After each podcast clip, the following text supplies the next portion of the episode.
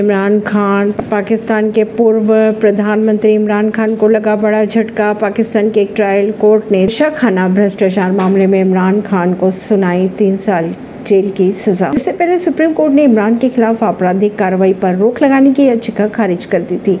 Police ने इमरान के खिलाफ गिरफ्तारी वारंट भी जारी कर दिया है। साथ ही एक लाख रुपए का जुर्माना भी लगाया गया है इमरान खान पर। इमरान खान की पार्टी पीटीआई ने यह दावा किया है कि इमरान को जमा पार्क स्थित घर से गिरफ़्तार कर लिया गया है।